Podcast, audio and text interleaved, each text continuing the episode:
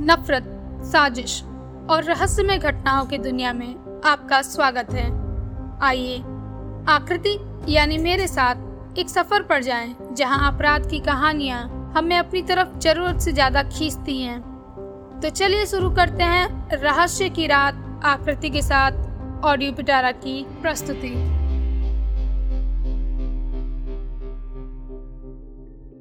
रात को सभी से ये डिस्कस करने के बाद कि मीरा अगले दिन जीत के साथ दिल्ली चली जाएगी और वहाँ जाकर उसकी कंपनी को ज्वाइन करेगी।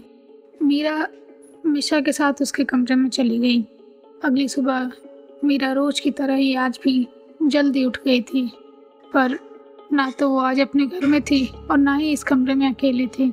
इसलिए वो मिशा को बिना डिस्टर्ब किए, जो कि बहुत आराम से सो रही थी, वहाँ से उठकर उसकी बालकनी में चली गई। वहाँ उसने एक चेयर पर खुद पर बैठकर बाहर लगे बालकनी से लगे कुछ फूलों को बहुत ध्यान से देखते हुए कुछ सोच रही थी।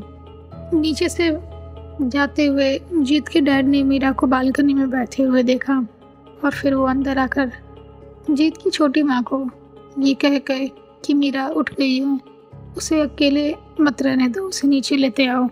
कहकर वो अपने ऑफ़िस के लिए निकल गए। तब जीत की छोटी माँ मिशा के कमरे में आई उन्हें लगा था कि मिशा अब तक तो जागी गई होगी, पर वो अभी उठी नहीं थी। ये देखकर वो मीरा के पास आगे बढ़ गई। उसके सर पर हाथ फेरते हुए उन्होंने उससे कहा, बेटा, अगर तुम इतनी जल्दी उठी गई थी तो बाहर आ जाती? अगर तुम बाहर आ जाती तो हम साथ बैठकर चाय पीते। मीरा का ध्यान उनकी बातों से टूट चुका था। उसने उन्हें देखते हुए कहा, नहीं आंटी, ऐसी कोई बात नहीं है। मैं यहाँ बोर नहीं हो रही थी।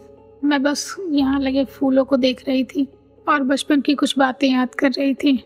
बस और कुछ नहीं। मीरा और अपनी माँ की आवाज़ सुनकर मिशा की आँखें खुल गई थीं। वो अपने बिस्तर पर बैठकर उन दोनों को देख रही थी। फिर वहाँ से उसने आवाज़ दी, क्या हुआ? कोई बात हो गई क्या? मैं फिर लेट हो गई। मिशा की माँ ने एक प्यारी सी स्माइल के साथ मिशा को देखा और कहा, नहीं, बहुत ज़्यादा नहीं, पर उठ जाओ। क्योंकि मीरा उठ चुकी है और अब वो अकेले बोर हो रही है। तुम दोनों तैयार होकर बाहर आ जाओ, फिर हम साथ बैठकर नाश्ता करते हैं। इतना कहकर उसकी माँ वहाँ से चली गई। कुछ देर बाद दोनों लड़कियाँ अपने कमरे से बाहर आ गई थीं। वहाँ आकर मिशा अपनी माँ के पास कुछ बात करने चली गई और मीरा को उसने वहाँ सोफे पर बैठा दिया, जहाँ जीत बैठा हुआ था। फिर जीत ने अपना टीवी ऑन किया जिस पर जयपुर में हुई घटनाओं के बारे में कुछ चीज़ें दिखाई जा रही थी। मेरा भी बहुत ध्यान से वो न्यूज़ देख रही थी। जी, ये जानता था कि वहाँ कुछ तो अजीब हुआ था, इसलिए वो हर एक न्यूज़ को, हर एक बात को बहुत ध्यान से गौर कर रहा था। उन्होंने वहाँ के सीसीटीवी कैमरेज की भी फुटेज देख ली थी, पर कुछ खास सामने नहीं आया था क्योंकि कॉलेज में बहुत सारे बच्चे थे उस दिन। बहुत बड़ा फेस्टिवल था, इसलिए वहाँ हर एक बच्चे की प्रोफ़ाइल को एक एक करके चेक करना काफ़ी समय ले रहा था, पर फिर भी पुलिस अपने काम में लगी थी, क्योंकि ये उनके लिए थोड़ा बड़ा केस था और उनके ऊपर बहुत ज़्यादा प्रेशर था इस बात को देखने के लिए और फिर उसकी मर्डर की मिस्ट्री भी थोड़ी अजीब सी थी।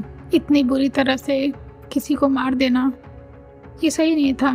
इसलिए पब्लिक का भी प्रेशर बढ़ता गया और किसी कॉलेज में अगर ऐसा हो जाए तो बच्चों का भी एक अलग तरीके से रिएक्शन आ रहा था।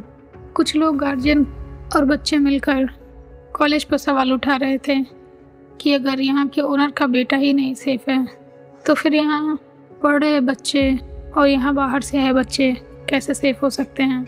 कॉलेज पे काफ़ी गलत प्रभाव पड़ रहा था, पर मीडिया उसे साफ़ करने की कोशिश कर रही थी। थोड़ी देर टीवी देखने के बाद जीत ने टीवी ऑफ़ कर दिया और मीरा की तरफ़ देखते हुए बोला, तुम कुछ उदास सी लग रही हो। क्या कोई बात है? मीरा ने उसको नाम सर हिलाते हुए जवाब दिया, नहीं, ऐसी कोई बात नहीं। मैं बस कल से थोड़ा थक गई हूँ। शायद इस वजह से। सारी चीज़ों को देखते हुए सबने साथ में नाश्ता किया। फिर वो नाश्ते की टेबल पर बैठे ही थे। तब तक दादू के पास एक फ़ोन आया। कि उनके एक बहुत पुराने दोस्त उनसे मिलने आ रहे हैं। जीत उन्हें बचपन से जानता था, इसलिए वो थोड़ा शांत हो गया। बहुत लेट होने की वजह से वो अपने ऑफ़िस जाना चाहता था, इसलिए उसने मीरा को कहा कि तुम दोपहर तक यहाँ रुकते हैं, फिर दोपहर में मैं अपने ऑफ़िस से आकर हम साथ निकल जाएँगे। मीरा ने उसकी तरफ़ देखकर हाँ में सर हिला दिया। और फिर सर झुकाकर अपना नाश्ता करने लगी। जीत ऑफ़िस चला गया और मीरा मिशा के साथ दादू के पास बैठकर कुछ बातें कर रही थी। बीस पच्चीस मिनट बाद मीरा के कहने पर मिशा उसे अपने कमरे में लेकर चली गई। मीरा अपना सामान समेटना चाहती थी से जल्द, और उसे कुछ काम भी था। उसने मिशा से कहा कि थोड़ा जल्दी कर लेते हैं, ताकि अगर जीत आए तो वो लेट नहीं होना चाहती जाने के लिए। मिशा ने थोड़ी जिद तो की, कि मीरा को कुछ दिन और उसके साथ रुकना चाहिए, पर फिर वो मीरा की बात मान गई, क्योंकि अब मीरा उसके घर की ही कंपनी ज्वाइन करने वाली थी तो वो उससे कभी भी आसानी से मिल सकती थी। जब मीरा और मिशा नीचे आए, दादू के एक फ्रेंड जो कि आर्मी के कोई रिटायर ऑफिसर थे वहाँ दादू के साथ सोफे पर बैठे हुए थे। जीत की माँ ने अपने सभी नौकर को कहकर उनके लिए चाय और नाश्ते का इंतज़ाम कर दिया था। वो सोफे पर बैठकर दादू से कुछ बातें कर रहे थे, पर तभी उनकी नज़र सीढ़ी से उतरती मिशा पर पड़ी। पर वो मिशा के साथ एक और लड़की को देखकर दादू की तरफ़ देखकर बोले बोले, तुम्हारी तो सिर्फ़ एक ही पोती थी ना? तो फिर ये दूसरी लड़की कौन है? जब मिशा मीरा को लेकर दादू के पास आई तो उनके दोस्त ने उसे देखते हुए कहा, शायद मैं तुम्हें जानता हूँ। मीरा भी उन्हें देखकर बहुत शांत हो गई थी, पर वो कुछ बोल नहीं रही थी। मीरा ने नाव में सर हिलाते हुए कहा, नहीं, शायद आपने मेरे जैसे किसी और को देखा हो। आपको मिसअंडरस्टैंडिंग हो रही है कुछ। मैं आपको नहीं जानती। ना कहकर मीरा ने मिशा को कहा कि वो किचन में जाकर अपने लिए पानी लेकर आ गई है।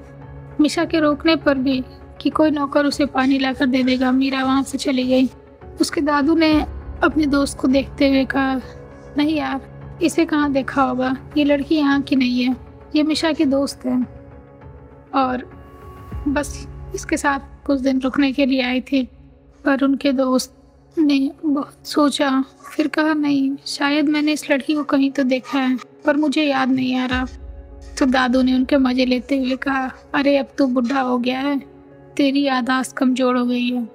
बस और कुछ नहीं। चल, छोड़ जाने दे, अगर कहीं देखा होगा तो। बहुत प्यारी बच्ची है। फिर उन दोनों ने उस बात को टाल दिया और अपने पुराने दिनों की कुछ बातें करने लगे। जब वो साथ कॉलेज में पढ़ा करते थे, कुछ देर बाद मीरा को मिशा की माँ अपने साथ बाहर लेकर आई। पर फिर अचानक जब दादू के दोस्त की उन पर नज़र पड़ी तो मीरा वहाँ से जल्द से जल्द जाना चाहती थी। पर तभी उन्होंने उसको पीछे से आवाज़ देते हुए कहा वे क्या तुम जयपुर के mister Shekhawat mister general Shekhawat को जानती हो? मीरा ने पीछे मुड़कर देखा और वो थोड़ा अजीब सा बर्ताव कर रही थी। उसने कहा नहीं आ, मुझे तो याद नहीं शायद आप भूल रहे हैं या फिर मैं भूल रही हूँ। मैंने कहा ना अंकल मैं आपको नहीं जानती। हो सकता है आपने किसी और को देखा हो। हाँ मैं जयपुर से हूँ ज़रूर, पर ऐसी कोई बात नहीं है। मैं बस वहाँ कुछ दिन के लिए रही हूँ। हो सकता है आपने कभी मुझे रैंडमली देखा हो। बस और कुछ नहीं। फिर उसके दोस्त ने कुछ सोचते हुए कहा हाँ तुमने सही कहा। शायद मेरा दोस्त सही कह रहा है। मैं बूढ़ा हो रहा हूँ तो मेरी यादाश्त कमज़ोर हो रही है। पर मिशा को ये सब कुछ बहुत अजीब लग रहा था, क्योंकि मिशा दो तीन दिन से जब से मीरा से मिली थी, मीरा आज पहली बार इस तरह से अजीब सा व्यवहार कर रही थी। पहले तो अगर उससे कोई कहता कि वो उसे जानता है तो वो काफ़ी इंटरेस्टेड होकर उससे बात करती। पर आज वो वहाँ से जल्द से जल्द जाना चाहती थी तो मीरा को मिशा लेकर वहाँ से चली गई। ऐसे ही सुनते रहिए रहस्य की रात आकृति के साथ, सिर्फ़ ऑडियो पिटारा डॉट कॉम और सभी ऑडियो स्ट्रीमिंग प्लेटफॉर्म्स पर। धन्यवाद। ऑडियो पिटारा सुनना ज़रूरी है।